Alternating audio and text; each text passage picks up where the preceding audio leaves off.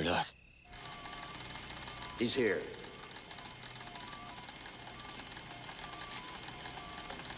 Rambo, this is Murdock. We're glad you're alive. Where are you? Give us your position and we'll come to pick you up.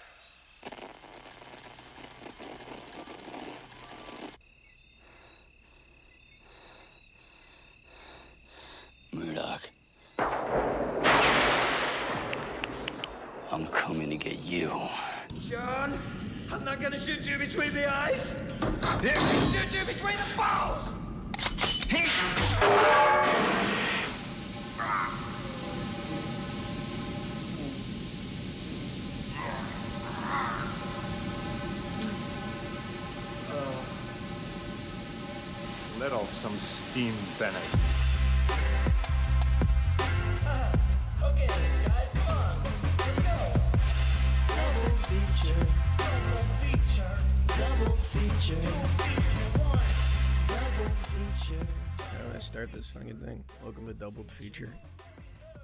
Yeah, right. Welcome to Welcome to Doubled Feature, podcast about twin films. I'm Dan. I'm Max. Welcome to Double Feature, home of the double feature. Can I take your can double I take your double feature? Yeah, there you go. I uh, this is the first football Sunday, Max. It is. I'm really pumped. One of my um, fantasy teams. Okay. I was struggling to think of a good name for it. We're recording this on a Sunday, but we we we recorded this on a different day. The games have already happened. Wow, what a slate of games they were. All right, Or alternatively, wow, what a horrible slate of games they were. I think they'll be good. Thursday night football was good, None of them were close, except Um, for the Thursday game. But yeah, my uh my team I have Keenan Allen and I have Sony Michel. Mhm. So I couldn't think of a good quippy team name. Okay. But my my team name is Keenan and Chell. there you go. That's Yeah. a good one.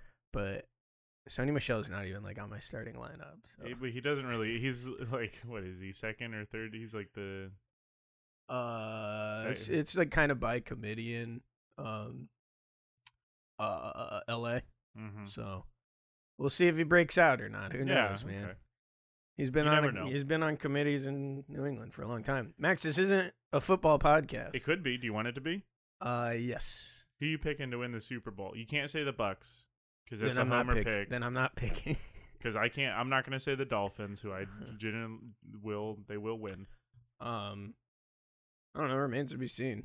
I mean, the I can pick the Bucs. The, Bucs and the Saints, or Bucs and the Chiefs are still the favorites. I'll here. I'll here's what I'll do since I can't pick You the wanna pick the Dolphins. I'll pick the Bucs for you because I do legitimately think they have a very good chance Thank of you. repeating. Then I will pick the New York Football Giants. no, you can't do that. You can't pick your other favorite team. Did you think I was gonna pick the Dolphins? Oh, Sorry, I won't. No, no, I wouldn't I because saw I, your wouldn't. olive branch and I swatted it away. I I wouldn't pick the Dolphins. We're Yeah. not going to win. No, I think we'll have a good season. I Tua, dude. Tua seems he Tua's gonna do a, it to them. preseason is whatever, but it seems like he probably is taking. He's getting healthier. You know, he had the hip problems and stuff. Mm-hmm. So Preseason, dude. They're just killing guys in Baltimore. yeah. Fuck. What's going on? um. okay, Max, it's not a football podcast. God, I wish it was. Wish we could just talk about stuff we like instead of movies that we're lukewarm on. Every every uh, intro for this podcast, so f- like in the last couple of weeks, have just been us talking about what we wish the podcast could Yeah. be: disc golf, Yeah. football, movies and we I, like. Dylan and I were thinking about doing a soda podcast. Yeah. Don't even drink soda, really. Yeah, you name was the Soda Jerks. Which is a good good name for a soda podcast. I don't know what how much content is there. I don't know. There's got to be a lot. I bet that's already a something. What if we do uh, as as we get our that can be a segment on your, mine, and Dylan's. Soda Jerks is already a podcast. Damn. Good for them. I'm Yeah, glad they, I'm glad they beat us to it. Well, we'll just make it a segment for our disc golf podcast as we try regional sodas while we drive around playing disc golf. That sounds nice. Right? But Max, Yeah, our hi. wheelhouse. Hello. Our wheelhouse is stuff we've been watching, movies we've been watching. Yes. And we watched something. Oh boy, did we! Guys, the uh, horror film of the year. I'm gonna I'm James gonna- Wan's best. I'm gonna tweet this out. I had it set up. It's a draft, and I'm gonna tweet this out as we talk. Okay. But Are there a bunch of spelling grammar mistakes in it? probably Yeah. Uh, Because if it's you tweeting from the doubled feature Twitter account, then there for sure are. Yep. That's if you ever want to know who's tweeting which one. It's if there's a lot of mistakes, it's me Uh-huh. All lowercase letters is usually me, but uh, the mistakes is Max. because I do not. I don't. I don't proofread my shit. Yeah, I've, I've seen it. Um, are you gonna say what you're tweeting at? Uh, no. just- This, well, yeah, but they'll have already seen it by this time. I guess. I just was gonna ask. I, I've got a screenshot here of both of our letterboxd reviews for *Malignant*. I'm gonna ask, just is this the best film of the year? Uh, Mhm. So far, in my opinion, yeah, Yeah. yeah, it is. Um, is this my favorite movie of the year so far? Yes. I had I had to think. This is my *Malignant* is my favorite movie of 2021 so far. It's um. what a fucking surprise this one was, dude. I thought this was just gonna be just some fucking movie. Um, Saw's fine. Insidious is fine. I've never seen The Conjurings. I've never seen Aquaman. Uh, yeah. I mean, hmm. Aquaman was fine. Right. The Conjuring movies are good. He was doing one for them, so he could make *Malignant*. Yeah. Uh the the Conjuring movies are good. Uh I I love Insidious the first one. They get increasingly worse from there, but I don't think James Wan directed any of the ones after No, that. just the first one. I think Leigh Whannell maybe directed the second one and it's not bad. And then you've got some randos doing the other ones and they they fall off, but I think we've even I love the talked first about Insidious. Insidious on the pod that I fucking love the first half, and then when they go into the further, it loses me. which But is when it's when it's like a haunting story. It's Yeah. so effective. Which is kind of funny to me now. Not funny, and I mean this is, I guess, more presented with how comment than anything. But *Malignant* is almost entirely the same tone as the second half of *Insidious*, Mm-hmm. But it's good. and you love *Malignant*. mm-hmm. I think you need to go back now that you've you you're more into horror movies yeah, maybe and like rewatch Insidious. *Insidious* and re- reappraise it. It's just so perfect as like scary haunted whatever movie. So that when it becomes something else, I didn't want it to become something else. Um, the jump scare in plain sight where, uh, fucking Darth Maul is just right behind Patrick Wilson's head is so fucking good. It's so good, Damn, dude. just coming then right out of it. Just seeing him just a little bit is great, and then you see that guy too fucking much, and you're like, oh, he's got a wait, he's, he's lost got a the appeal. he's got a cool hairdo. Mhm. Um, Yeah, he's got goat feet. But wait a minute, we're not talking about *Insidious*. We're talking about *Malignant*. Well, you're tweeting. I'm just I'm trying to keep the yeah. conversation I've going. hey, I've been tweeting this whole time. We've got a good. The flow's there. Uh huh. Um, *Malignant*, though, Yes. What an surprise, American dude. giallo Mm-hmm. directed by James Wan, an Australian man. Mm-hmm. Uh, tonally pitch perfect. I am gonna make a giallo film. Yeah, there you go. That's exactly what he sounds like. Ner. Um, it tonally, it like it hits all of those classic giallo notes. We talked about this after the movie. Like they're acting bad on purpose a lot. I think. I think so too. I think there's a lot of purposeful overacting. of we're we're stuff. not right, but we're not just giving them too much credit. We're not just assuming a bad movie's good, right? I Because a lot so. of people are thinking this is a bad movie. I saw a, a friend of mine also said that this is in the uh, so bad it's good category for him on Letterboxd. Disagree. I also disagree. I think it's so good that it's very good That's right. category.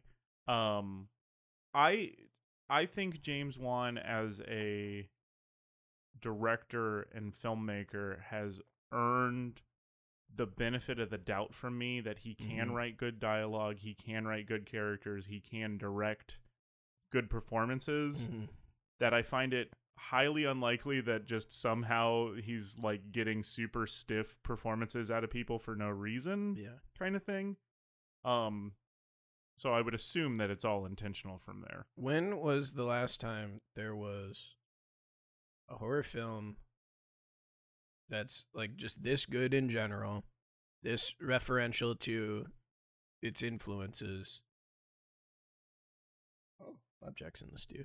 Um, is legitimately scary and also doesn't take itself too seriously. We talk about Hereditary all the time, but that's like a serious fucking Very movie. serious movie. This movie is so fun because I'm not necessarily saying this is better than Hereditary, but um, I mean, it's it's, like it's, it's, so much fun, right? It's so much fun because it doesn't take itself too seriously, but Yeah. it's still like legitimately scary as hell. Uh, just fun, fucking damn, dude. Boy, that's a tough People are gonna question, yeah. watch. People are gonna go watch this movie. Like our friends, some of our friends will watch it and be like, "Damn, why do these guys like this movie so Yeah. much?"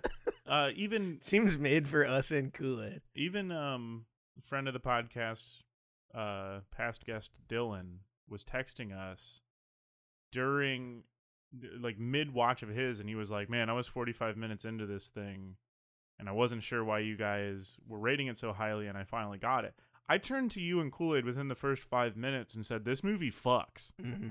And it fucked the entire time Max was talking in the theater, but it's okay because there were people who were talking more than us. there were yeah there was a lot of time it was what there was maybe 12 people no maybe like Total? 20 people total in the probably a theater. good 30, 40 people in there. You think so? Yeah. Okay. Yeah, this is the fullest theater I've been in. Really? Okay. Mhm. The fullest we- I've been in was still The Conjuring Three. I Oh, mean, Conjuring that was was, more that was that? pretty like I mean it was as close to a full packed. house as you could have had. Wow. Um, Surprising. I uh, I watched Candyman the other day. We're we're not gonna get into Candyman till let's do it tomorrow when we record. yeah, we can do tomorrow. But uh, yeah, there's only two people in there with me. Nice. They liked it. That's always the liked it. best. You said yeah, you were in there with um, yeah, it was just two other people. I saw um, this was way pre uh everything years ago when I went and saw The Shape of Water. I was uh working a a like uh later shift. I didn't go into work until like four, so I went and saw a little early afternoon showing, and uh, at our local shitty AMC because it was the only theater that was still playing it, and it was me and a group of five old women Mm-hmm. who were a hundred percent there just to get horny about the fish Man. They wanted to see the fish dick. They wanted to see the fish dick. That little part where Sally Hawkins uh, is explaining that he does have a dick and just kind of mutely uh, motions to where his dick would be and something comes out and just smiles a lot. Yeah, Love it. they were there for that. They said, "Ooh, yeah, this is this is the content I came for." Uh, Ma- malignant. I, this and maybe it's recency bias. I don't think it is, but I really don't. I can't say enough good things about it. I was texting a friend of mine immediately after it was over, demanding that he watch it right now because I know he's gonna love it. hmm Um, Can't recommend this movie enough. I I can't. I really can't. we don't want to. It's a new movie. I can't don't wait to see like it again. spoil it. It's No. not too spoil. Like you figure out everything like as it's coming, but if you told people what's going on, I don't think it really ruins too much. no, I'd But rather not. We're think still not going to ruin it. I think it's fun to to uh, experience the twists and turns Mhm. of uh, Yeah, you've got like exploitation stuff. You've got yeah. like it's God, it's fun as hell, dude. Be I mean, be get, prepared. You, got uh, you got your synthwave songs. You got your neon lights for no reason. yeah, There's just so much '70s, '80s vibes. yeah. Be be prepared for. I mean, There's like, a Tangerine Dream esque capital Pixies G. "Where Is My Mind" cover Yeah, yeah. song. Really weird. Be, be prepared it. for a capital G Giallo experience. I mean, if you're familiar with it at all. I mean, it's like middle. there's characters that just don't get resolutions. It's love like middle that. career Argento when they're doing when him and like Bava and all of them were doing like slashers, just like straight up slasher movies, like opera. hmm Uh, is what I keep telling people. Yeah, I thought this movie was from the previews. I think I said this looks like what if Insidious was Bagul, and that's not correct. It's That's not it at that's all. not- that's not what the movie is. um, yeah, can't recommend it. It enough. is. Please It does kind of have those Insidious a little bit. Just that, like a person is haunted. Yeah, Like the house isn't haunted. It's your son. yeah, yeah. I mean, and there's James Wan, uh, trademark stuff all over it with different camera stuff and Mhm. audio, uh, I soundtrack and audio. He's James Wan's classic trademark audio. Mhm. Not making silent movies like everybody else. yeah, he's doing talkies. This guy. um, can't recommend it enough. We love it. yeah, thought it was great. Max, really good time. I've watched something else recently. Yeah, why don't you tell the people about I it? I watched Missing in Action, a really shitty Chuck Norris movie that is the third flex in with the movies we're talking about Rambo First Blood Part 2 and Commando.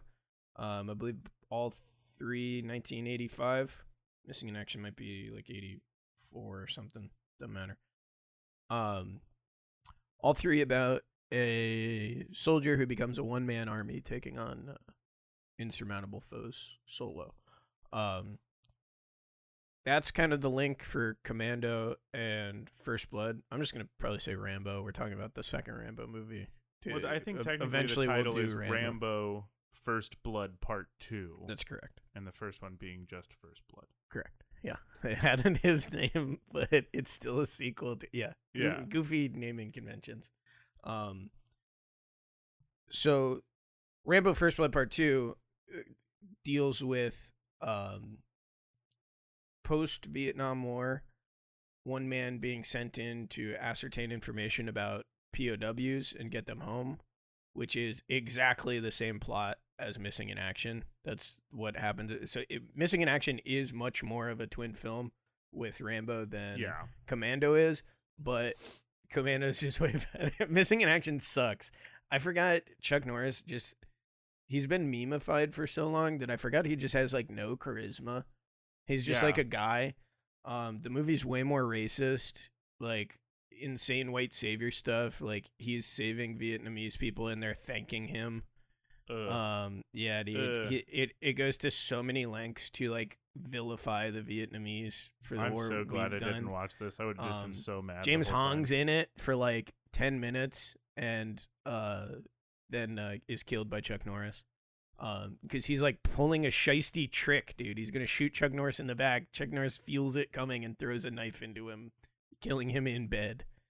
It's kind of similar Um, to how in Commando, Arnold Schwarzenegger, uh, John Matrix says that he can smell people coming. Yes, and he kind of does. And he does? it happens uh, throughout the movie. Um, yeah, I don't think I, I I wouldn't recommend missing in action to anybody. It just uh the biggest like pro America imperialism issues that I have with First Blood Part Two are just so much more amplified in Missing in Action, and it's a worse movie. And Chuck Norris sucks. Like, it's it's crazy that there was just Chuck Norris I mean, the Chuck Norris jokes is like a proto meme thing. Like so popular that they're putting Chuck Norris jokes in Family Guy at some point. Yeah, I had um, I had a my my grandmother had like her best friend would sometimes babysit me, just you know another old lady or whatever. But she loved Walker. loved Walker Texas Ranger, and I just remember hanging out with her. She had a cute little dog.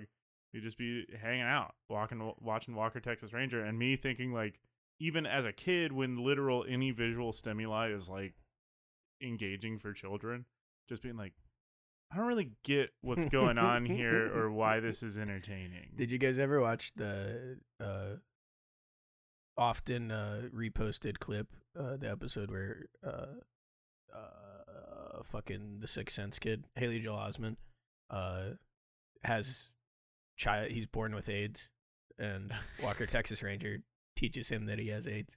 I no, I don't recall that. I don't even know if I've ever seen that clip. Okay, we'll find out later. Put a link in the I'll- show I'll- notes. I'll, reply to uh, your tweet asking if it's a perfect movie with uh, the AIDS clip. Haley Joel Osment. Um, yeah, fuck missing in action, shitty movie. But with that, let's uh get in, I guess, to um, I'll tell the people about Commando. Yeah. Uh, 1985, directed by Mark L. Lester. Uh, if you say his name fast, it sounds kind of like molester. Um, Mark Lester? Mar- Mark Lester. Um, Eh, yeah, you can have fun with that. Yeah. I certainly have. Uh, starring Arnold Arnold Schwarzenegger, Rae Dawn Chong, and Vernon Wells. Retired U.S. Black Ops Colonel John Matrix, played by Arnold, is informed that someone has been systematically killing his old squad and that he is in danger. Immediately, the mercenaries attack, taking Matrix, Matrix's daughter Jenny hostage and eventually overpowering him. Among the mercenaries is Bennett, played by Vernon Wells, a member of Matrix's team who was removed for being overly violent. Matrix is brought before Arius, the dictator of Valverde that their team overthrew. With his daughter as a hostage, Matrix is forced to travel to Valverde and assassinate the new leader they installed. Matrix sneaks off the plane to Valverde and joins forces with a flight attendant named Cindy, played by Rae Dawn Chong, who he carjacks. They hunt down and kill Arius' men and eventually find a map to the island where Jenny is being held. Using bulletproof rose bushes as cover, Matrix stormed the island solo, killing dozens of mustachioed guards and eventually Arius himself. Jenny escapes to the basement but is captured by Bennett. Matrix and Bennett square off 1v1 knives only, and Bennett gets owned, being impaled by a steam pipe.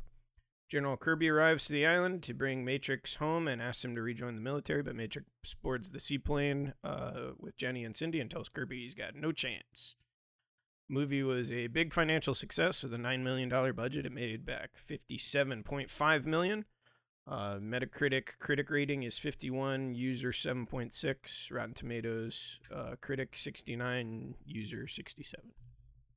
Um, rightfully uh, more uh, well liked than Rambo. I'll just say that. I'll just spoil that right off the bat.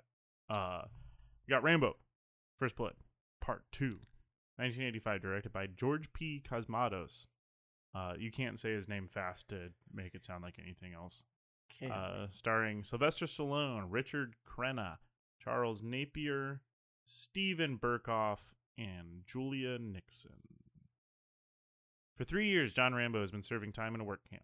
Old friend Sam Trautman, Crenna. Oh, by the way, John Rambo played by Sylvester Stallone. If nobody knew that, uh, old friend Sam Trautman, Crenna, offers Rambo a presidential pardon if he agrees to go back to Nam now that the war is over to help uh, locate a small group of POWs. Rambo reluctantly agrees. After being flown to Thailand, Rambo meets Marshall Murdock, Napier, who is overseeing the operation. Instructed to only take photos, Rambo is dropped into the jungles of Vietnam but gets tangled on the plane and is forced to cut himself loose and is left with only his knife and bow. Rambo meets his contact, Co Bao. Is that am I saying that right? Co Bao? Hmm. Julia Nickson, and they make an arrangement with a b- band of river pirates. The ragtag group finds one of the POWs but is met by Vietnamese troops, which causes the pirates to turn on Rambo and Bao, but they manage to escape. It is revealed that Murdock never intended to find anything, and the mission was simply an operation to placate the American people, and Rambo is left alone, now captured by the Vietnamese troops and the Soviets. Bao sneaks into the camp where Rambo is being tortured, and together the two escape, uh, free the prisoners, and make their way to Murdock. Bao is killed, and this causes Rambo to go apeshit and start killing everyone. Rambo finally makes it back to Thailand to confront Murdoch. He does so by shooting a bunch of computers and then saying he loves America. Uh, it has a Rotten Tomatoes critic score of 33, audience of 60. I agree with the critics here. Metacritic 47%, user rating 7.4. It had an estimated budget of 44 million, grossed 150 million domestically, and worldwide 300 million. Mm-hmm. It, I mean, it did numbers, I guess. Uh, people love. I I really enjoy the f- First Blood. Yep. I think it's a it's really a- good. It's a good movie.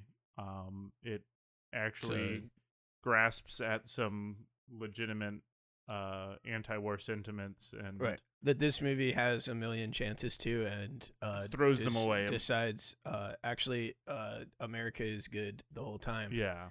despite uh, all of the evils uh, being perpetrated in the movie, and it, rightfully says it's an unjust war.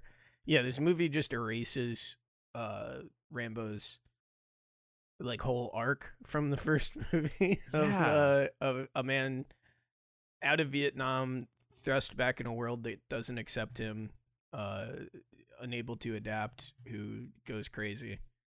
Um, there's the movie had a lot to say. Um, is I think more than an action movie, and this movie tries to also be more than an action movie, but with the point being, um, it, this is still just fighting for um the American people to love and respect Vietnam vets. Yeah. Um, but yeah, the whole point is uh, the war is not that bad. Uh, but what it yeah. did to people is horrible. So, so we should appreciate them. There's, uh, I'm just anti-war in general, so uh, making those kind of points uh, doesn't quite sit right for me. yeah it's it's it's weird that they tried to sort of make a propaganda-ish like course correction sequel to first blood um probably and i mean this is completely speculative probably paid for by the american government Oh, there's Um, there's zero chance uh, the government doesn't at least have they hand in this. they definitely Yeah. called somebody in, in my mind they called somebody and we're just like hey man we really don't like what you did with that first one can we get Mhm. a second one going I, I noticed um early on it's it's kind of weird. Uh I think tonally this movie's a little confused out the gate because the character John Rambo seems to still be the same character from the first movie. Um but everything around him is so like rah rah Mhm. American Army that it, it seems a little weird and then Rambo kind of becomes more like that towards the end of it once he starts just kind I mean he just becomes a man that yells and shoots a big gun. Mhm. Um but he's still kind of like that, you know, teary-eyed, just sad, just beaten, broken Speaking human of uh, shooting a big gun, uh, for no apparent reason, the at the beginning they're like debriefing the higher ups about who Rambo is. Somebody's just like reading his file, and they specifically say he specializes in light weapons. And then the whole movie, he's like shooting just a like taken off a mount, uh, just big old machine gun, just firing it from the hip, just blowing fuckers away, dude. Uh, just a funny little detail I Yeah. noticed. Also and man. So that well, let's go through it a little bit. Yeah. Um He's approached at a at a work prison camp. work camp. Yeah. yeah, for his crimes from the first movie. I incorrectly remember. I I've seen. Uh, I've only seen the first two Rambo movies, First Blood and First Blood Part Two, but it's been a really long time for either one of them for me, and I incorrectly thought that this movie was a prequel about the time he was ac- like when he was actually in um the like what drove him to the PTSD madness that happens in the first movie. But Yeah. this this movie just follows the first one. He's he's gone to jail for um like kill, killing a, a whole city's worth of cops and Yeah. stuff going crazy. Um yeah, he's in he's in prison. He's approached by uh some guy who respects him as a soldier, general or some shit, I don't know. And um offered if he helps on this special mission to go find uh, American POWs, um, he could uh, have his file erased, be back in good graces. He'd be American hero, basically. Um, I just to comment on what you said. I, I apparently I, I've not seen Rambo three. I don't think it doesn't sound. kind of just skimming the Wikipedia thing here. We're for it. recording this the day after 9-11. Uh, I'd just like to point out that uh, Rambo 3 is the one that famously ends uh, in the movie is dedicated to the brave Mujahideen fighters of Afghanistan that they uh, they erased in in further uh, uh, releases of that movie. Um, I have seen Rambo 2008, which is basically just a remake of First Blood Part 2. Okay. They're in uh Burma and he's Rambo's living as like a uh like river tour guide and somebody Mhm. knows who he is and they're they're they're like we need you to help rescuing some people. We need you to go do a Rambo mission. Yeah, yeah. we, Uh, we need to have an inciting incident for the new movie, dude. And it's it's literally the same exact thing. Mhm. Like they go into the jungle, they got to request, they Mhm. got to free some people or whatever. Um, I didn't finish Rambo Last Blood uh, because it is This one you said is horrifically racist. it is right? so horrifically racist against Mexico and the Mexican people Mhm. uh, that uh, we just turned it off. Mhm. Um, Kool and I were watching it. Also, it is just uh, horrifically mean to uh, the girl that like Rambo has like adopted. It was like Rambo's wife's brother's. It's like his his niece or something, uh, and she is kidnapped, beaten, tortured, raped, and then eventually uh, killed. Uh, all in the movie for no real reason. She could have just been kidnapped. They could have Mhm. just done it like, you know, that's enough to give like Rambo thing, but I think uh again, speculative. I think Stallone just needed a reason to uh be extra racist against Hispanics. It- um because I, I feel Sylvester like Stallone just also can't talk Hispanics. for shit anymore. No. Like he's always that, but uh, yeah, you just can't understand him. He looks so smooth and wet all the time now. He He's looks like- great in for in this movie. Yeah. Oh, absolutely. In man. Rambo, Yeah. he is he is shredded the fuck Mhm. up. He doesn't have his fucked his face isn't all fucked up yet. Yeah, he's maybe He on just- like low end steroids. He's not abusing HGH and shit yet. Getting looks- fucked up HGH face. He just like looks like a kind a pretty handsome young. Yeah, he might really be. He might not guy. even be uh injecting yet, dude. This might just be his natty limit. Whereas, I mean, Arnold was clearly juicing at, Yeah, at this at this point already. This is already peak Arnold. Yeah, I mean Um, Stallone's what thirty at this point, 40 Mhm. Wow. No, movie came out in eighty five. Where was Stallone born? I don't know. I'm gonna figure it out. Okay. Born Um, in yeah, ni- so he's gonna do born and when? In forty six, he was forty years old Wow, really? in First Blood Part Two. Holy shit, man! Jesus. Yeah, looking great. This might okay. Let's just he do. looks incredible. Let's just do Hottie of the Week now. Yeah, He still loses to Arnold. yeah. I mean, we'll get to that. Arnold's but the, Arnold's the best to ever do it. The amount of uh, shots that are ju- they the opening shots on Arnold are just like different angles of his muscles and extreme close-ups. yeah, He's holding a chainsaw in one hand and then a whole tree over his arm in the other. Yeah, Fucking yeah, yeah, yeah. You, you're not you're not beating the best. Arnold's in better movies. Uh, yeah, yeah, Arnold, Hottie of the Week. Congratulations, buddy. Um, so yeah, Rambo's gonna go do the mission. Uh, he doesn't seem to care about his country or even his own freedom at this point. It it's like effective that he's just so reserved to like this is his life in this work camp. I think he says something about in here is the same as out there.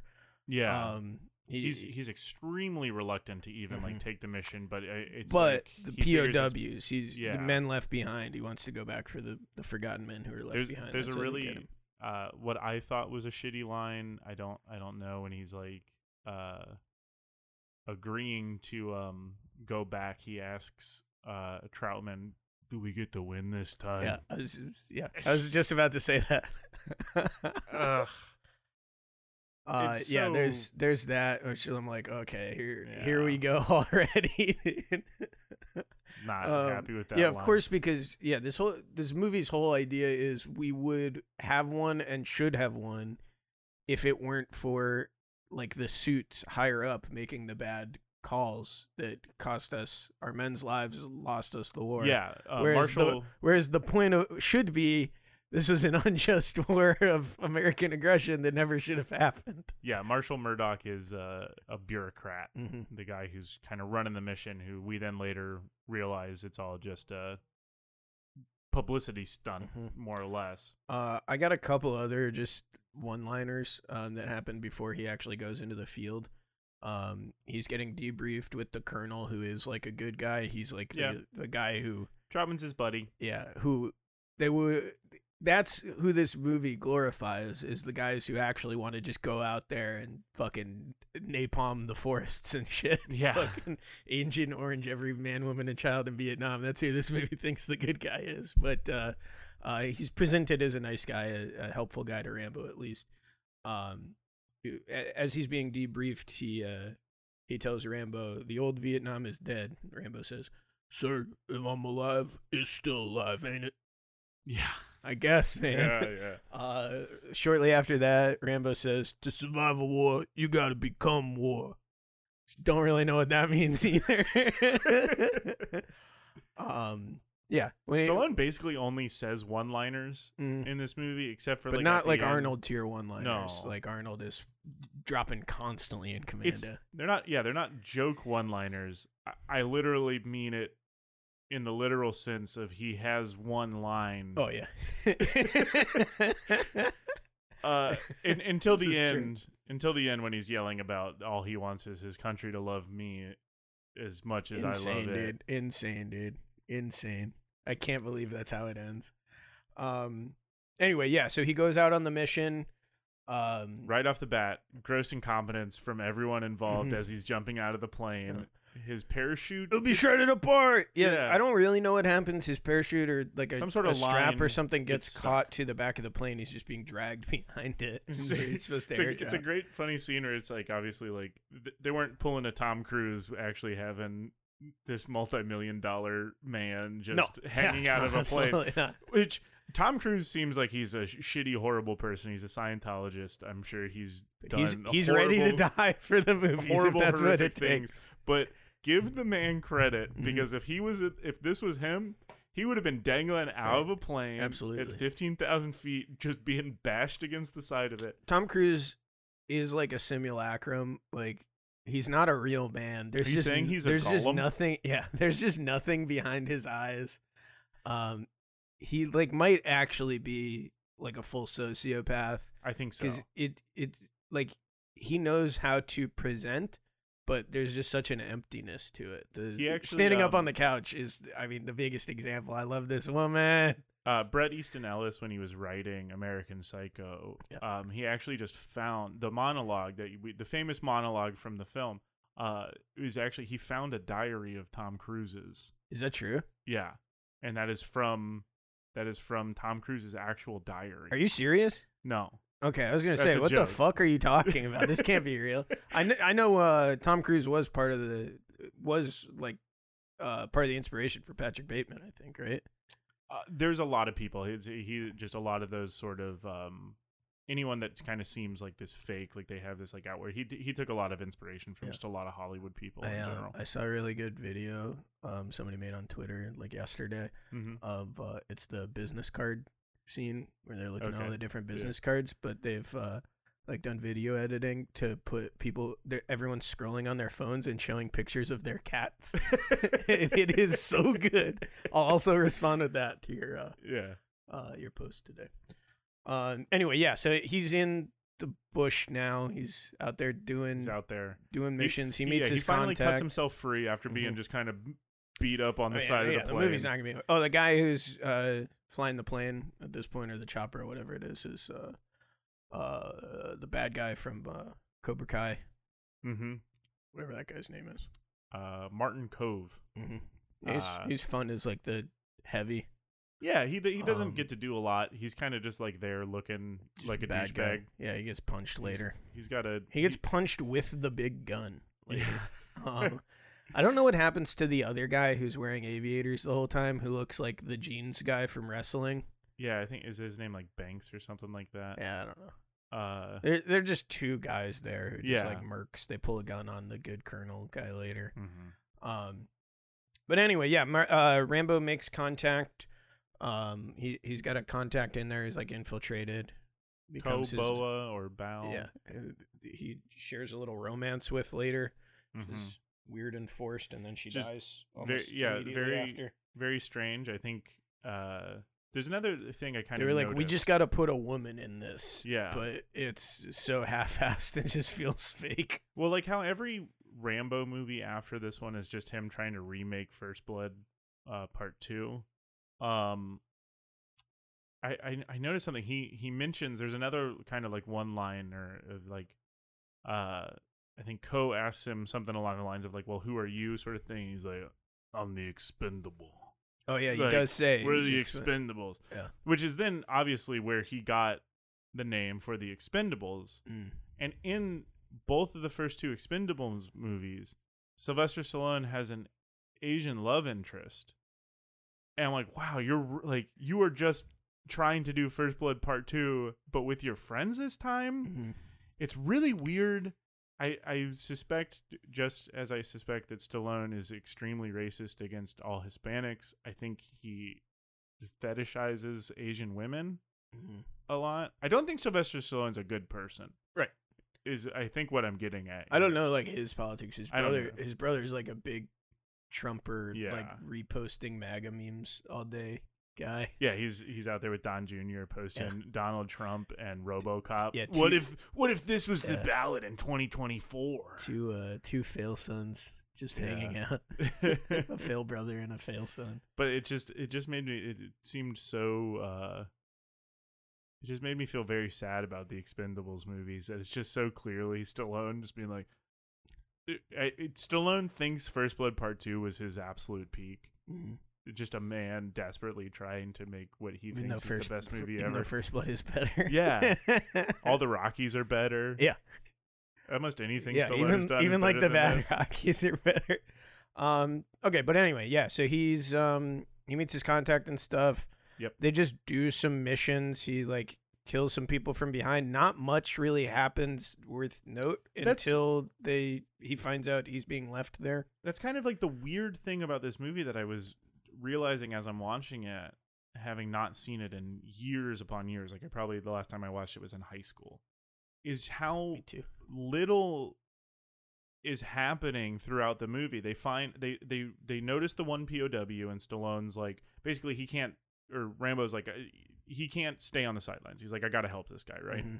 He's So- supposed he's there just to get information for if there are POWs. The reveal we get in a little bit is that they had inside information that the POWs would be moved away from that camp so Rambo could go in Find see nothing. see that there's nothing so the government doesn't have to the US government doesn't have to worry about getting the POWs they can calm the public's Yeah. concerns. Co is even telling him the entire time, like, why do you want to go to this camp? Like, there's there's nothing there. There's never been any like there hasn't been anything there in you know months or whatever.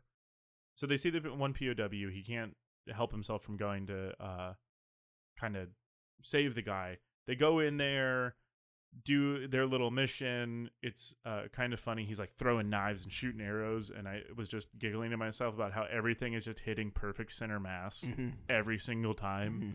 no deviation whatsoever. Just like boom, center mass. We're La- later on, the- he goes crazy when he has his Yeah. exploding arrows, and he's using like each exploding arrow to kill like one One guy, guy, a yeah. crazy. so they they rescue the POW, and the guy says, "Hey, you know, this is." I guess, I guess I am lucky. Like they just moved me here. They were about to move me again. Like they've been moving us around, uh, doing just like farm work, labor, you know, whatever. Uh, guys asking him what year it is and stuff. So when they leave, then there's a kind of this scene. They're on a boat with the river pirate guys. Uh, Vietnamese troops come through in an armored boat with machine guns, blow everybody out. The river pirates try and turn on them. Didn't that happen before they find the POW?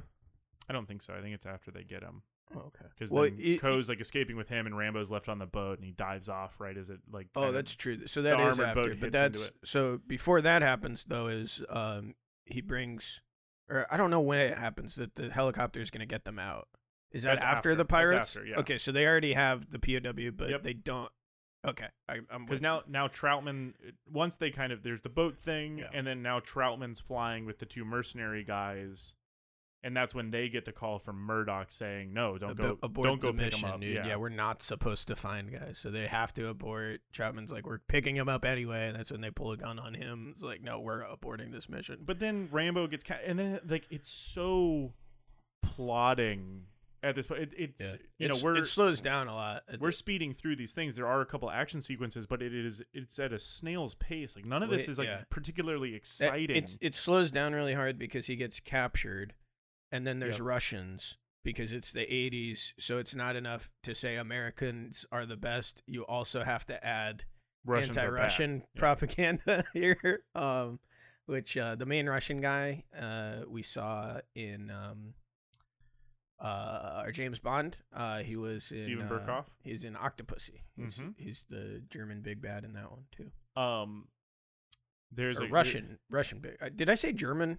Have I been saying German the whole time instead no of you Russian? just said it one I only said it once. Okay. He, he it- definitely he's supposed to be They Russian. fight him in Germany though. He's got like, more East of a. German accent, and I thought he was German too in Yeah. this until it's like, oh, it's the Soviets. I'm like, Yeah, yeah, "Oh, yeah. I guess. yeah, so." that makes sense. Yeah. Um, there's another part that I was just giggling to myself about is when he uh he's being tortured. They've got Rambo kind of like his arms uh bound to uh an ox bow Mm. uh kind of thing, you know, for farming. And they're dipping him into this like horrible just shit water that's filled, Filled with leeches, and I stuff. guess, yeah. And uh he's like not talking at all and uh because you know he'll never talk. And uh but they they pull him out for uh Podovsky, the Russian guy to come and talk to him. But there's a se- there's a moment where like the the Russians are talking to the Vietnamese, and Rambo's just hanging there in the background. Nobody's. One- paying attention. Well, to one guy just hits him a couple times. Yeah, but, but They're like, just- get him down. And the guy hits him before getting him down. Like, It's okay. just a Stallone just hanging there, not doing any acting. He's No. hanging like just hanging like the Christ. yeah, just not not moving, not trying to sell that he's in pain or anything. He's just kind of there. It's like they forgot that he was in the background of the Mm-hmm. scene. Um, yeah, at this point, he's been walking through the jungle, doing fights and stuff for like a full day. He's in that vat for a while, the leeches and stuff. Then he gets full on tortured for a while. Yeah, then they move him to another camp. and then, well, then he somehow man has the strength to like beat everyone who's torturing him, just kills them all single handed, and gets him in the POW out again. that was like one of the uh the like one scene other than just being you know enjoying sort of mindless action of him shooting a bunch of exploding arrow tips and stuff uh when he's when he's being tortured they've got him on like a, a wire bed frame kind of thing and it's hooked up to a car battery or you know whatever they're electrocuting him. They finally let him down because the whole thing was that they're trying to make him call Murdock and Trautman and tell them to, you know, the Soviets have control of Vietnam. Like, don't send any more people looking for POWs. Little did the Su- Soviets know that America never gave a shit right. and was never going to send anybody. Uh, but so uh, Stallone Rambo finally agrees to get on the radio, and he's uh he's got Murdock there, and he's uh, he just keeps going Murdock, Murdock, and you get a you get a cool like just stupid goofy uh 80s action scene shot of Stallone's forearm just absolutely vein, just so vascular, and he grips this tiny little microphone, and as his forearm bulges, and he just goes, "I'm coming for you," Yeah. and then starts beating the shit out of the Russian guys. And I'm like, okay, this that scene fucking rules. Yeah, it's it's classic stuff. It's you like just the, you just the best acting Stallone do does it. in the whole movie. Uh, he uh, it's a kind of tight little scene because uh, Co's underneath the floor and she starts shooting the guys from underneath.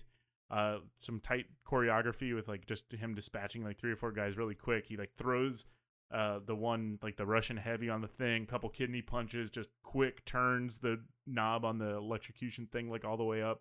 Like it's just a nice little like thirty second like quick fight scene that Mhm. I, Yeah, I good. enjoyed. And then that's when shit really pops off. Yeah. He's got his exploding arrows. He's blowing everything, all the shit. For, for yeah, from there on out, it's basically Rambo can teleport and Yeah. he's everywhere he needs to be Yes. at exactly the right Killing moment. everyone perfectly. When when he's when he's like kind of like fully by himself and the they're, they're like in the woods where it's like they're kind of recreating the climactic action scene from the first one. Uh, and he's like one shot, he's just kind of he like drops down from a tree and kills a guy. Next shot, he's completely covered in mud, blending into a wall. Next shot, he's jumping out of the water. It's just like there's no sense of space or time or anything. It's just Rambo teleporting to exactly where he needs to be to be able to kill the next Russian guy. I um I would be remiss if I didn't bring up a scene that this scene inspires. I am of course talking about the hero arc of our friend Gizmo from the movie Gremlins 2 the new batch who uh at some point after being beat up by the gremlins uh does some bench presses, gets a Rambo headband and fires a makeshift arrow at a gremlin. Love it. Yeah, Gremlins 2 does a better Rambo 2 than Rambo 2 does. um, Co dies at some point. They try to make it. Yeah, dude. Two days from retirement, mhm. she's like, "You gotta." We're. He's like, "I'm going to Thailand." She's like, "You're gonna take me with you." He's like, "Yeah, I'll take you with me." Yeah. And she's like, "And then you're going to America." He's like, "Yeah." She's like, "And you take me with you?" Yeah. Yeah. And then they kiss, and she gets up, giddy as a schoolgirl, to just ru- start running towards Thailand. And oh, whoopsie, Vietnamese people Yep. are there, killer. Mhm.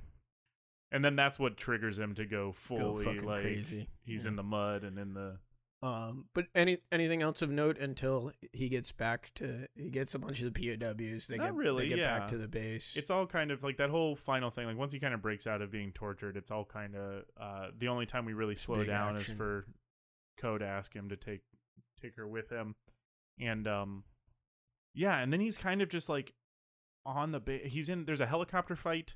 Somebody's chasing him in a helicopter. He's Yeah, in a helicopter. Then he's able to fly to Thailand. Uh, he kind of like walks in. Everyone's like, "Yeah, Rambo's back. He's got the guys." And he he hits Martin Kove with the big machine gun. Mhm. Walks into the briefing room and just starts Shoots yelling and shooting all the computers. Yes. I, I what? the, I don't I don't understand what is that just him I'm legitimately asking was that just supposed to be the character so frustrated and mad but knows that he like killing uh he's like bur- like he's the bureaucrat guy won't killing Murdock won't do anything he understands the metaphor of the computers as the military intelligence, the the the bureaucrats, the suits that are making the wrong calls when he should just be on the ground killing everybody and saving Americans. yeah fuck your fuck your data fuck your analytics Yes. let's just go murder Uh-huh. yeah. okay I that's that's how. I took it at least. I mean, it sucks with context. It sucks without context. It's su- such a boring sort of Mhm. end. I've brought it up before, but uh, I brought it up before. Fucking Drogon, uh, understanding the metaphor of the Game of Thrones, burning Oh, the yeah. chair.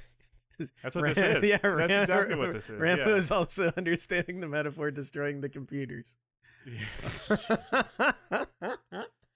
um. Yeah. Anything else on First Blood Part Two? Um, other than just sort of like overall thoughts, I don't Yeah. have anything more specific. Um, So annoyingly pro America. it's it's clearly a more propagandized version of what As I said, less offensive, less propaganda than Missing in Action. that's insane. in yeah like a lot like that movie this at least you can watch as an action movie Yeah. and just not agree with some of the thoughts it's trying to force down your throat uh that movie's missing in action is really bad and so much more just hitting you over the head with it just like i said the the vietnamese guys that he saves i guess who thank him for what he's doing just white savior to the max dude I think the highest praise I can give uh, Rambo First Blood Part Two is like it's fine. Yeah. Um, once things like pop off, it's it's a it's fun action, see '80s action, so nothing like too crazy. It's mostly just uh, explosions and uh, like set pieces. Um, you get Rambo doing uh, meme Rambo stuff, just you know hiding in the mud, doing whatever. Um, and, and it's fine. It, it, it's it's so sloggy in the middle that you're Yeah. not really getting anything. Uh, Rambo looks great, so I mean, if you're like, if you just not good enough for howdy of the week but he looks great if you're looking to like pull your pud about a really shredded guy, like, just you know, it's on a short list. I think. Uh, Uh, Max, let's talk about what I think is a much more fun movie because it's not as rooted in reality. Commando. yeah, Commando. Commando. It's Uh, so much a- more fun. And I think that is specifically because it makes the correct choice to just be an action movie by fictionalizing its context. Yeah, The the movie's about the fictitious uh, uh, Central American setting, Valverde, a country that doesn't exist. So you don't have to worry as much that these guys are truly evil American black ops. Uh, it just goes kind of unsaid that they, yeah, American America in Central and South America sending in their special forces to go overthrow a dictator and install their own. Uh, never seen that happen in real life, dude. But uh, luckily, it's fictitious, so you can just think that uh, Matrix is cool, killing a bunch of guys instead of worrying about uh, how this looks in real life. and the and the main conflict is entirely personal. It's some guys wanting to, or mostly personal, I guess. It's some guys wanting to get revenge on Matrix, who was their commander, and they kidnap his daughter. So Matrix is just like, oh, okay, like I'm coming to get, like I just got to get my daughter. That's all. That's all Matrix cares about. There's Right. other stuff at play, obviously. Yeah, he doesn't give a but- shit anymore about Valverde. He already, No. he, yeah, he He's already installed his American puppet dictator. He's good there. He's just got to get his daughter back. It's so funny they never even make it to Valverde. The um, like I think the island they're on is not even there. I think No. he's like living in exile. Dan Hedaya's character. the uh, the tagline on the poster for the movie, and this pretty much like sums it up, is just "Let's party." Has nothing It's to do with the movie. Yeah, they don't even like say that. It would make sense if there's like a big party that he invades or something. Yeah. In retro, Um, in in in uh, uh, comparison here, the tagline on the poster for uh, Rambo: First Blood Part Two is "No man, no law, no war can stop him." Jesus Christ. I want to Watch- the movie that just watch says him "Let's do- party." Yeah, watch him do war crimes. Um, Commando starts out. Bill Duke immediately killing everybody. my my first note on this was just like I 80s movies did this great and we still get some of this shit malignant does it to an extent where just Everything comes back to malignant. things just start Yeah. like we're not really starting i wouldn't say i don't know if i would classify this and i don't think i would uh starting in media res but like it we're Yeah, just shit's- starting Shit's just popping off. we, Yeah. we just start and there's action and it moves on. There's no we're not started. We don't need to set up. The only kind of setup uh, we get with John Matrix and his daughter, played by a very young Alyssa Milano, Yeah. um, One of the charmed ones. is the title cards. Is like the the opening credits is just a montage of them being like, oh look at this dad and his daughter having a fun Oh relationship. yeah, he likes his daughter a lot. That's Yeah. cool. He likes living in exile. we get no more exposition from that. Don't need Like, it. We don't need it. Bill Duke kills a bunch of people. Don't- we get don't- opening credits. Don't need to know where her mom is. No. either. Seemingly doesn't exist. right after the opening credits, Alyssa Milano is kidnapped, and we're we're in It's it. It's happening, dude. Yeah, everything happens so much. It rules. Uh huh. Um. Yeah, Bill Duke is uh, uh, kind of the main guy on um, Arius's team. I think former Green Beret or something. He's Yeah. he's going through killing the whole squad. Um, Arnold's living in exile. Um, uh, his old commander comes to warn him, and they follow him there and kill the guards that they installed immediately. Arnold smells them coming. Yep. Uh, but too late. They've uh, uh, stolen his daughter. I love the guy trying to bargain with him. Uh, who he just shoots in the head, just just one taps in the head and starts running. They've fucked up his car, so he uh, just pushes it down the mountain to chase them. Yep. like just, yeah, just off the car rolling. I don't need to drive Can't it. control it need at all. Yeah. Um, I, I, I another kind of just real quick going back to it. Rambo First Blood Part Two is a, an hour and thirty six minutes. Commando is an hour 30 Mhm. Commando uses its time so much more efficiently, just constantly and in better motion. than Rambo does. Yeah. Command, yeah, constantly in motion. It's it never slows down And to I- a crawl. I- like I'm not Rambo a does. devout tight 90 guy. I love a good tight 90. I also love action movie, a lot of times you're looking for a tight ninety. I, I also it, love it can't get boring. sitting in a chair for four hours and watching just you know nothing happen. Like I, I can go either way, but Commando uses its 90 minutes so effectively, so efficiently, just understands what it is so much more than Rambo First Blood Part 2.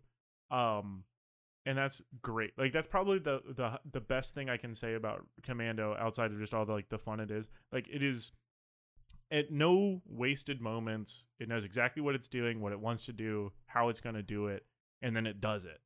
And that's great. More do that Mhm. for all movies. Yes. If you're going to be 90 minutes or fucking 200 clarify your minutes. visions. Yes, definitely. Um. So what happens? He finds out that Bennett's still alive. Um, Yeah, Bennett's there. He's wearing a chainmail tank top. is it okay to say? It fucking rules. Is it okay to say there's homosexual undertones to the relationship Matrix and Bennett have? Yeah, I think so.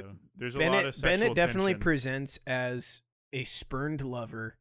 It's partially because he's got an earring and is in like a borderline leather daddy. He's wearing a chainmail He's, tank yeah, top. he's wearing a chainmail tank top the whole movie. the entire Um, movie But he definitely feels like with a tight like black we shirt underneath like we it. were boyfriends. You broke up with me.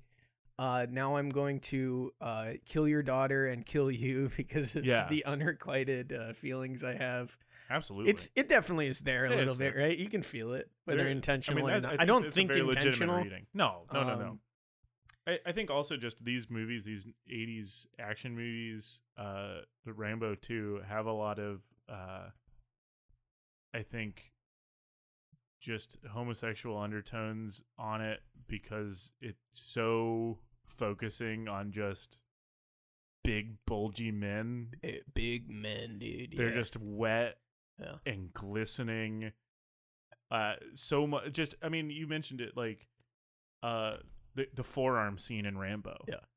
that only exists to show how big Rambo's forearm. Everyone knows are. the classic is the Carl Weathers Arnold Yeah. handshake in um, Predator. They're just uh the we're introduced by Arnold Schwarzenegger. We're introduced to John Matrix in this first Just and foremost by just his muscles. Like Mostly biceps. it's Mr. Olympia himself, one of the best to ever do it. Um, uh, so we're introduced to like Bennett survived. They faked his death um, while they killed the rest of the team. He's working for Arius.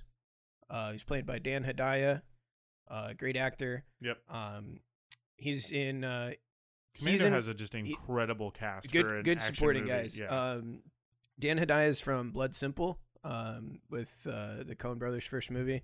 Um, with uh, he M. Emmett Walsh. Um, they're kind of the two main antagonistic forces in Blood Simple. Um, M. Emmett Walsh is in Missing in Action. He's uh, uh, Chuck Norris's like buddy that they do the missions with. Um, he's in a bunch of stuff. Max, do you know something else he's been in? I mean, maybe. Your favorite TV show? He's, Monk. he did one episode in Monk. Hell yeah. Yeah. Oh, now I got to figure out what episode he did. Uh, Um, what do we have a segment? Uh, do we have some sort of name for? Like I have that Oh guy. yeah, he's Monk's week. dad. Oh, he's Monk's dad. Yeah, he's Monk's dad. He's only in one episode. That's well. Uh, he's also the guy in Mulholland Drive who spits out the espresso. I like I like that scene. Uh, Um, while um they're kind of kidnapping Matrix's daughter, Matrix runs to uh you know he's trying to fight him. He smells them coming. They, they fuck up his car. You know all those things we Mhm. talked about. Uh, one thing we haven't talked about is he runs to a gun safe. mhm. The combination of which is just thirteen. is it really? He punches in the numbers one, three, and opens the door. That's so funny. He's gone for just long enough for his daughter to get kidnapped Yeah. and them to be off to the races. But uh, yeah, Arius, they all capture him. Um, say, hey, you got to go. You overthrew me. You're close enough to that guy. We're sending you to go assassinate him. If we will, we'll let your daughter go if you Yeah, do you this. do this, we'll release your Um, daughter. otherwise, she's fucking dead. So they they send Matrix with uh, one of Arius's cronies. Um, He's got two guys with him. There's uh, our boy David Patrick Kelly returning to the pod. Uh, he plays Sully in this movie, a little freak in a like huge suit. It looks like a um, zoot suit. yes. It's so big on him. We uh, we of course talked about him at length in uh, our Warriors and Wanderers episode. He's the the leader of the Rogues. It says Warriors come out and play EA. yep. Um, yeah, great He's- great he's- actor. He plays a great little freak in this one in too. this. He's. It is so apparent how small he is hmm in this. Compared to like everybody else. It- yeah, it- it- literally it- everybody. At one point later, once Arnold tracks him down, he's hiding in a phone booth, and Arnold shakes him out of the phone booth. Like he shakes it around, and then picks it up over his head with him in it and throws it down. It's insane. It's so good. So That's that's the main guy because the other henchman, uh, David Patrick Kelly's just there to watch him get on the plane to Valverde uh, and call that in that he's on the plane. The other guy that's he's on the plane with, I don't even remember that guy's name because uh, Arnold immediately breaks his neck. so what? Do you, so they they get on the plane. yes, Uh, uh, DPK watches Arnold get on the plane. Mhm. Arnold gets on the plane. The first thing he does, they're sitting in like first class. could I please have a pillow and a blanket? Yeah, he asks for a pillow and a blanket. The hostess uh, brings it to them. Stewardess, um, flight attendant. Flight attendant. Is that you're the proper? say yeah, yes. flight attendant. There you. I'm sorry. Gender neutral. Uh, apologies to all flight attendants. Mm-hmm. Um, Thank you for your service. yeah, the flight attendant comes, brings him the pillow and the blanket. He immediately grabs the guy, pretty much just flexes once, breaks his neck, and then puts his head on the pillow and the blanket, and uh, then grabs another flight attendant and he says, uh, "Please do not bother my friend. He is dead tired. Arnold almost winks when saying dead tired. So then uh they're they're the plane is taking off. He gets up and walks in the bath. Another flight attendant's like, Sir, you can't be up uh during takeoff. And he "I have a stomach ache. I'm air sick. That- That's enough for him to walk into whatever Yeah. part of the plane he wants now. Goes on, gets into the little cargo elevator to go down to the the storage area for thing. Goes through another door, puts his fingers through something, That- gets that barked at by a dog. Is something I always think about when watching Arnold Schwarzenegger movies is when he's interacting with just the public who doesn't know who he is. The fact that nobody, like none of the flight attendants, are like, "How do you look like that? Yeah. How are you so big? You're just a man. You won't even fit on the plane, Look big this, fella." Look at this massive freak that is just in uh, our space. Oh! So he gets off the plane by putting his fingers through parts of the plane, Yeah. tearing it to pieces, and then getting onto the wheel Mhm. and waiting for them to get just off the runway enough to land in a, some sort of boggy marsh. Yeah, he, I'm expecting he falls in like knee deep water I'm and is expecting a full fucking lake. Yeah. This man is traveling at 500 miles per hour. Just falls on some reeds. drops probably 60 70 feet Probably onto some reeds Yeah, really far up. And just Yep, Just a get- little- gets right up. like if you or I were to jump into a couch Yeah.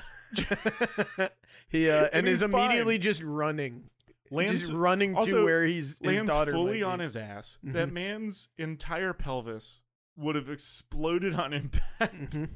and yeah just gets up starts running down the tarmac Everywhere I go, I am coming. yeah We love Arnold. so now he uh he's back in the airport and he sees David Patrick Kelly just being a fucked up little guy trying to hit Yeah. on a flight attendant Horrifically sexually aggressively. horribly.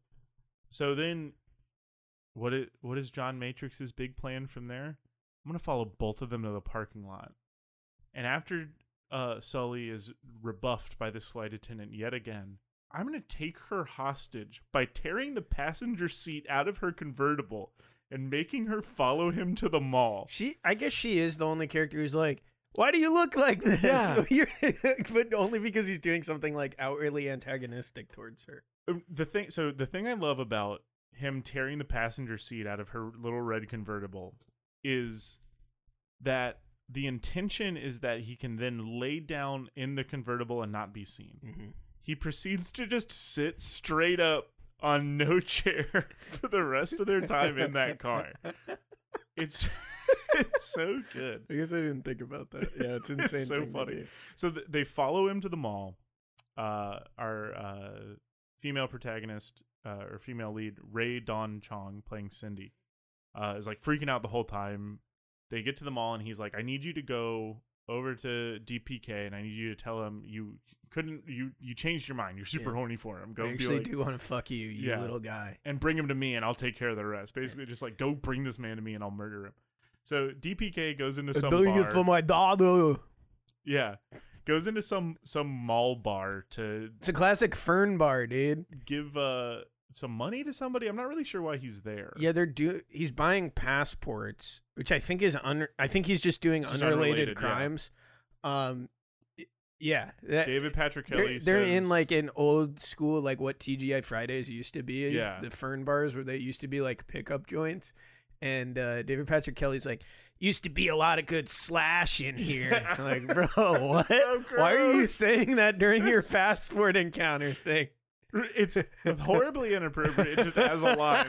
And why are you just saying it to this stranger? This is a business associate of yours. Cindy Cindy like at this point is still uh just thinks that Matrix is kidnapping her. Like doesn't know what the fuck's Yeah, going she on. she tells a cop that's just also in the bar to go yeah, check on him, cop guys. And uh, the the cop immediately goes outside, sees Arnold's like, "Oh, we got to do something about that big scary guy." I'm so trying- calls every mall cop. For some reason, there's like 50 cops in this mall. There's a yeah, the first guy he calls is this like really scrawny dude who's trying to uh pick up some chicks at the mall himself Mhm. and gets off the phone. He's like, "You want to see me kick some ass?" yeah, And apparently just they say yes and follow him. uh, uh, maybe 50 fucking mall cops all come at him one at a time, baton raised, immediately punched the fuck out by Arnold. Yep. Um, David Patrick Kelly sees him, starts shooting. Tries to get Um, into a fo- he he steals a quarter from Cindy Yeah. out of her purse. He's just like, give me a quarter. But me a it- quarter!" then grabs her purse, digs into it, somehow immediately finds the quarter he needs. Is it really accurate? The man is a quarter magnet. let me tell you. So he gets into a phone booth, like Dan mentioned earlier. John Matrix runs it, starts shaking the phone booth. Oh. That's not working. He's not getting off the phone. He can't get in. So Yeah. what does he do? Tear that whole fucker off the wall. Pick, it over it up your head. over his head. Throw it on the ground. so fucking so funny. good, dude. Yeah. What um. What else? They end up leaving the mall. There's at one point the guards of him completely surrounded. They're like all on top of him, and he does the big, just throw a bunch of guys off of him Yep. move, which you'll love to see that move. I, I, I would be remiss if I did not mention that the entire time this is happening, it's a very typical sort of 80s action kind of little upbeat drum thing song going on. But it, we're in, in the place of regular drums, we have steel drums. Mhm. For some fucking reason. The horniest this- type of music in the world, steel this drums. super jaunty steel drum Yes. soundtrack this entire time this- we're in the mall. Steel drums to me are the horniest music in the entire world because of the Girls Gone Wild music. So Mm. I guess at this point, Girls Gone Wild did not exist yet. So these were not horny sounds yet. Um, just island rhythms. Um, what else? They so now Cindy is sympathetic to Arnold. She Well, wants they- to help him. I guess. they got to chase uh, DPK some more. Yeah. So He- they go he and gets away. that. They chase. Uh, oh yeah, he leaves in her car, and then she comes. She's like, "You steal my little car? You're gonna leave me here?" Yeah. She thinks that she's oh, the guy that David Patrick Kelly was doing crimes with. At some point, with his suitcase full of money, joins in on the gunfight. Just like points his gun at a cop and then gets shot and falls over a railing. Yep. It's like, why didn't you just leave?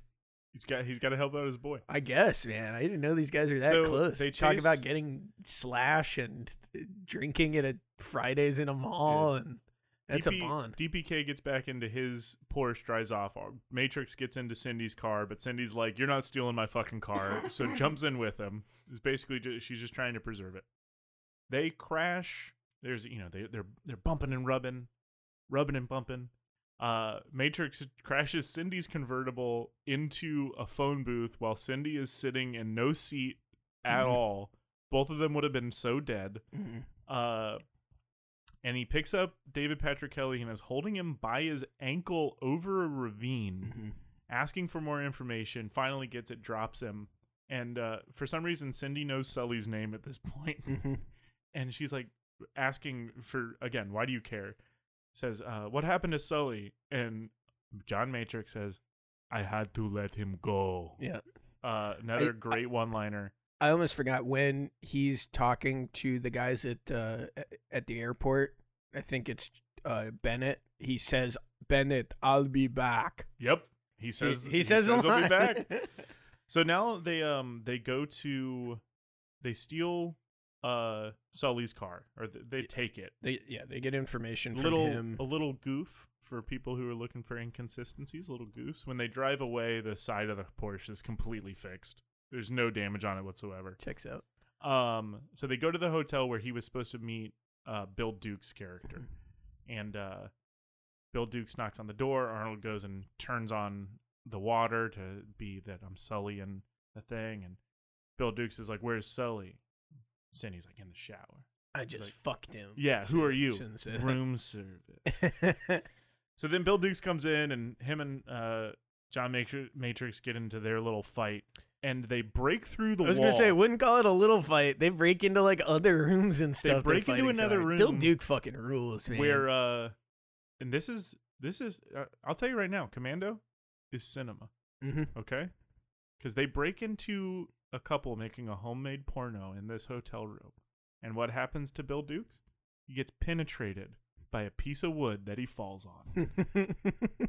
Yeah. Cinema. Yeah. Um, that is also when um, uh, the uh, Cindy uh, watching them fight, just cowering, says, "These guys eat too much red meat."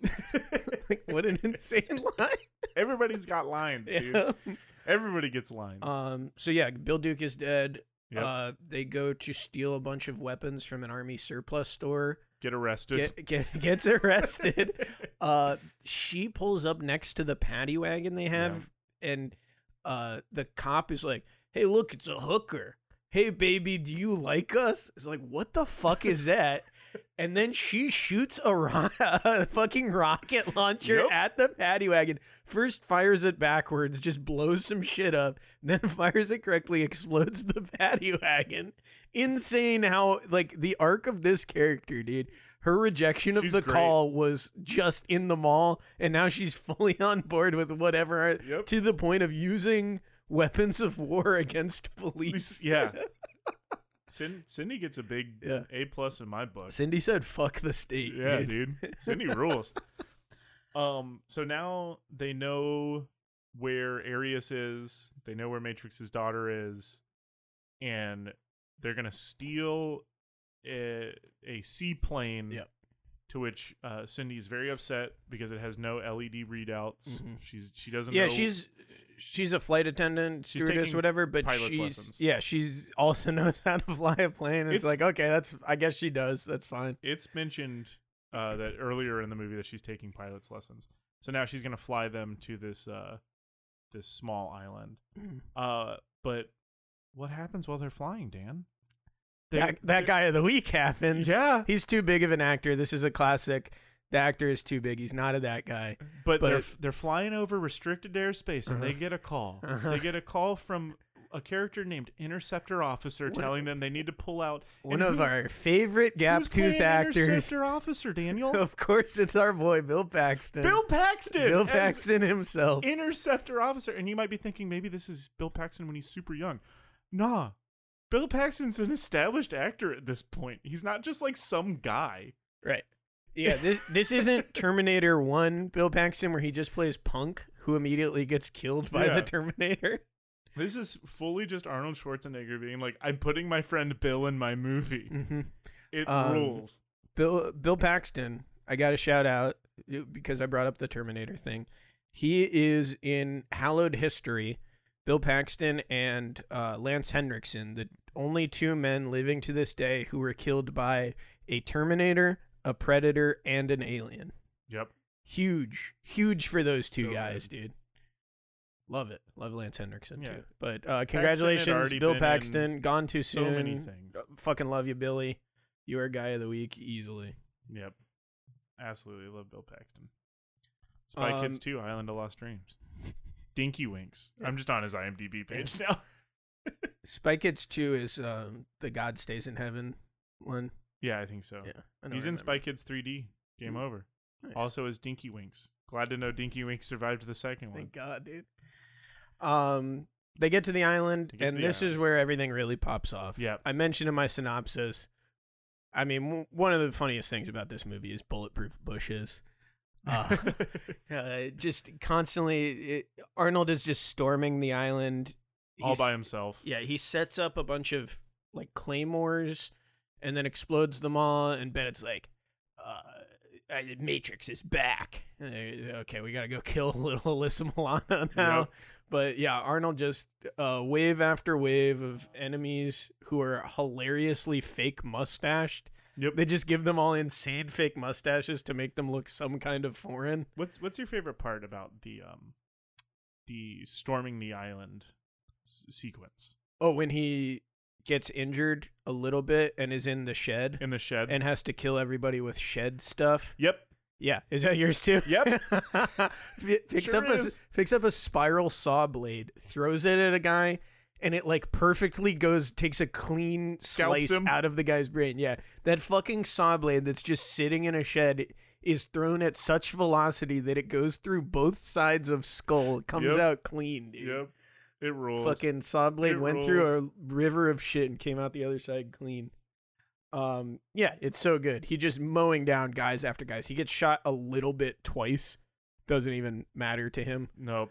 Um, let's see. He gets inside and it's it's weird how anticlimactic killing Arius is, who's like Yeah. the big bad, but Bennett's, Bennett's like the the, heavy that's like yeah, usually in these kind of movies you have kind of the mini boss face off with the main henchman and mm-hmm. then the final boss is with like the big bad, but the It's the kind of flipped in personal conne- yeah, the personal connection with Bennett makes him like the biggest big bad bad. of the movie, I and guess. I, I think to your earlier point about the uh, sexual tension and homoeroticism between Bennett and John Matrix is at full fucking peak in this because Matrix during their kind of like they're they're pretty evenly matched and Matrix starts to They're get both the upper getting some good blows in Yeah. and stuff.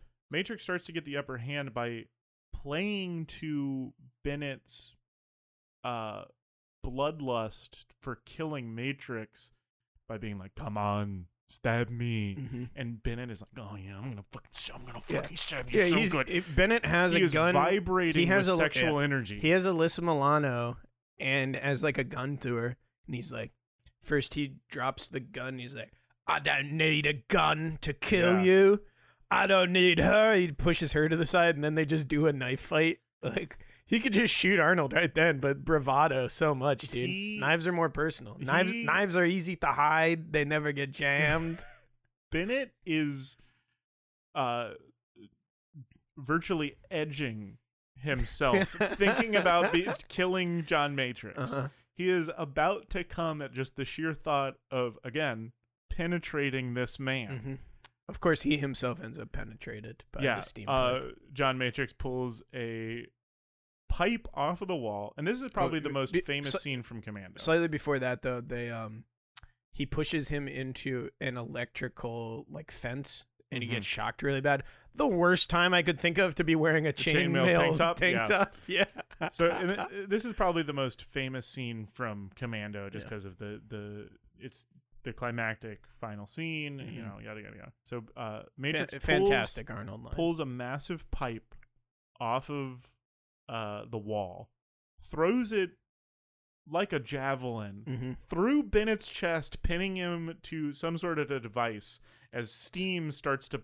Yeah, you see, it's fully out of the penetrated him because yeah, steam is coming out of the pipe. And what does John Matrix say? He says, "Bennett, let off some steam." Yeah, so good, so good, so classic. Who has better kill one-liners? Do you think it's Arnold or Freddy Krueger himself? Arnold Yeah. all day. Yeah. Um, and it may be a little biased because I'm not su- like the the later Nightmare on Elm Streets are not my favorite. They're fun to watch, but I I don't find them to be good films. Right. Uh, Arnold's just the he's the king. I Mhm. mean, it, possibly more out of necessity than filmmakers would have liked because he he's gotten better at talking as he's gone on, but English is definitely not his first language. Uh, no, I think in he talks 80s fucked up in his language too. I, I think speaking, he's, he's Austrian. He, Yeah. they just do they just speak German? I don't know. I don't know honestly.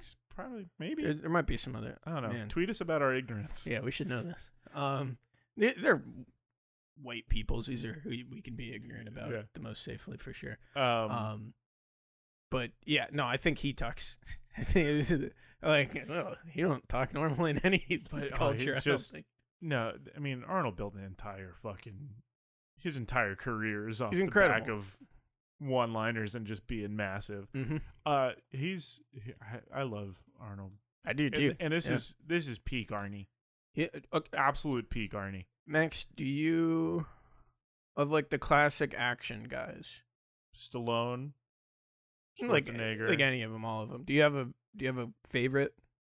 um, pro- just Arnold. I think mine's, it's just gotta mine's be probably Arnold. Arnold. As much uh, Steven Seagal has become so distasteful, but his movies yeah. were so important to me growing up because my dad loved them and showed them to me all the time. They were they were just they were more like around. He was by the time I was like really like aware of him, he was so much just like already a meme. Oh yeah, Like Seagal was almost always a meme, mm-hmm. but it's uh, like Arnold every day, it's gotta be Arnold. Dude. twice on Sundays. Made, I mean, some made some bangers outside. Like this was pretty early in his career. This was, uh, I think, It's like right after Terminator. right after Terminator 1, yes, where he's still a bad guy. His only like leading role, good guy role, like big success yet was Conan, Yeah. Where he's not playing a bad guy. And so Predator I, I would I would out yet. assume this cuz this is the type of movie he keeps making after this. He goes obviously uh Terminator makes the face turn um yeah, Predator he's yeah, he's fully This was one He's came fully the one year after after um, Terminator. okay. And then you got Predator, Running Man, Red Heat, Mm-hmm. Twins, Yeah, I thought yeah, twins Total Recall, twins Kindergarten making Cop. that uh that comedy turn. yeah. The, I mean, I like nuked food. I don't know. I love Arnold there's, there's not very many Arnold movies that I'm not a fan of.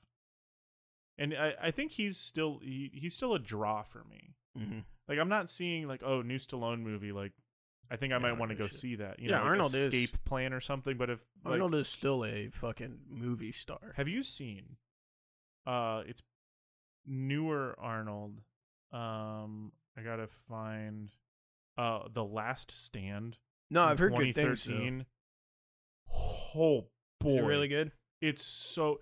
Add It- it to my list. if right you are- I've been meaning to watch that. I've been like, If you are into it. classic Arnold, like, you know, Well, I his just mid, said I was. You know his- that I yeah, I guess you're talking to uh, the talking to the audience at large. Yes.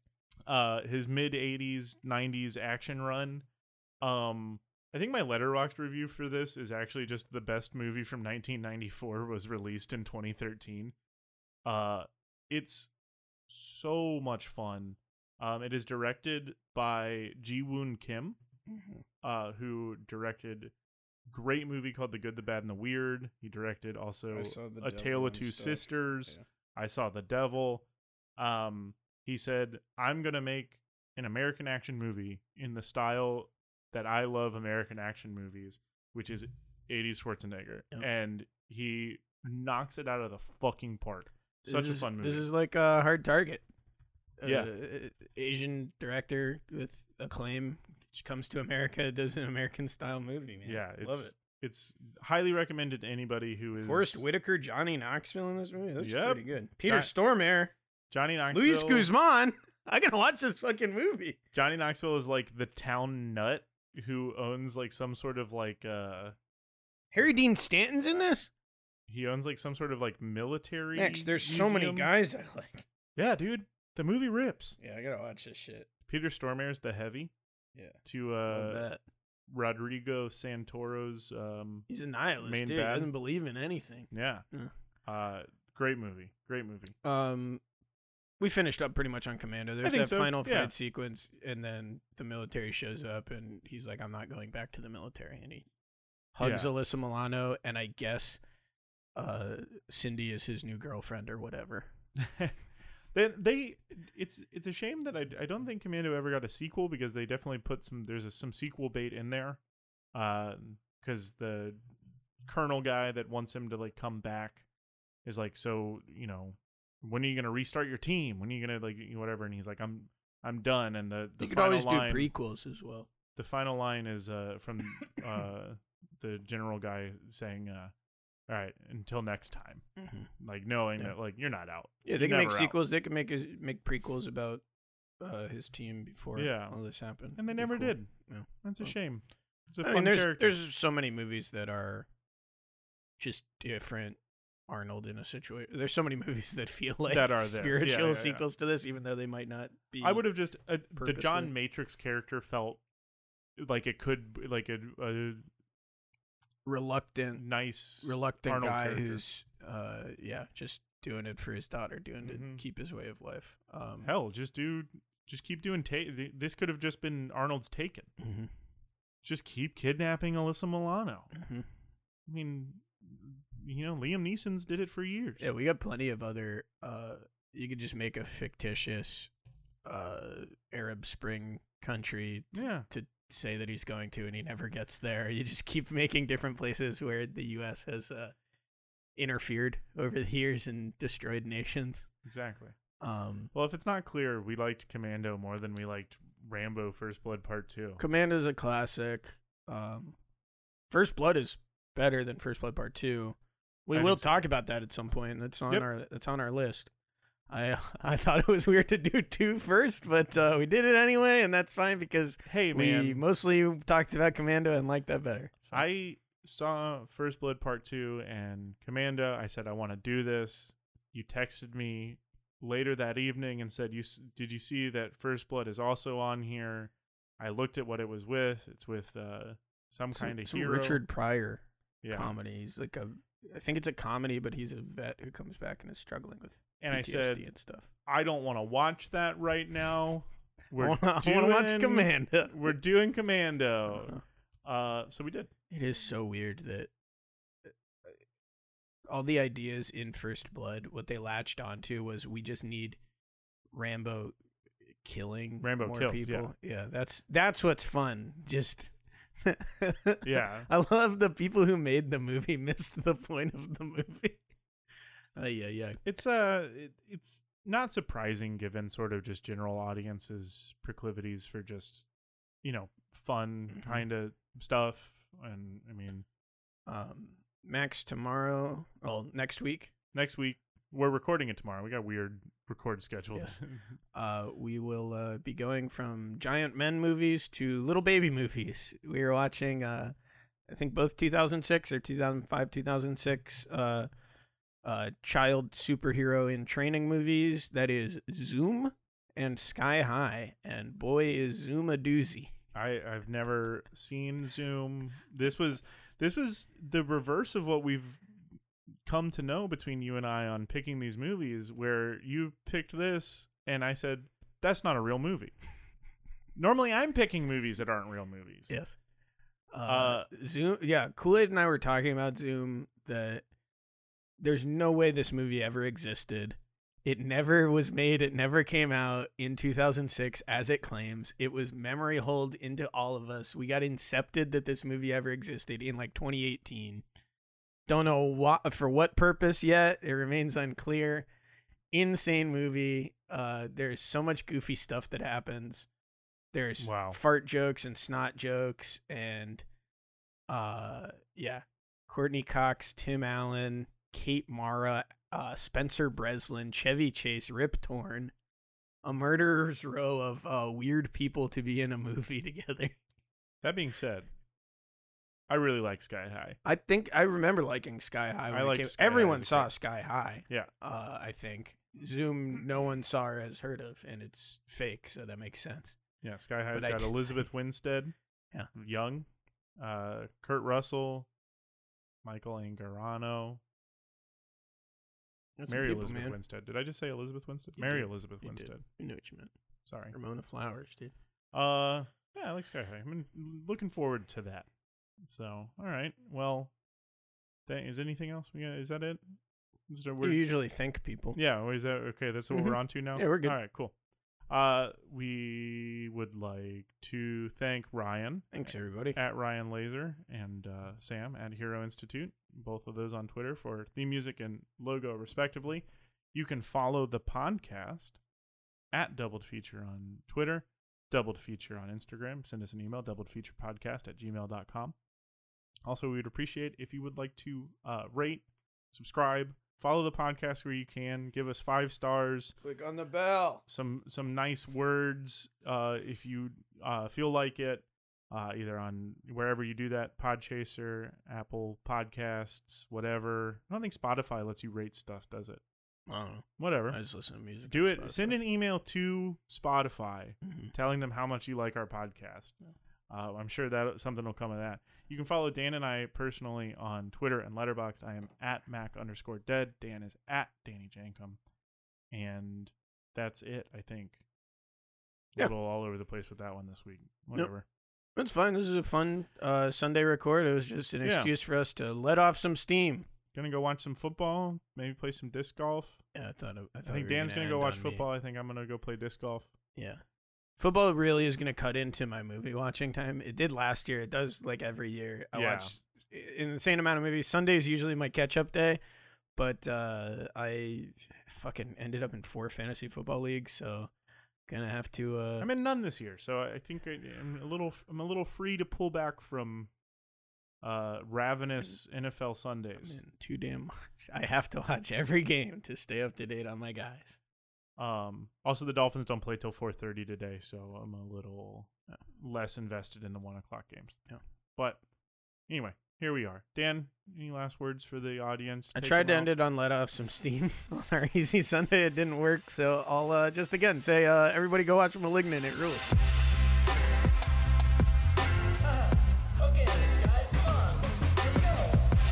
Double feature. Double feature. Feature. Double feature. Double feature. Double feature. Double feature. Double feature. Double feature. Double feature.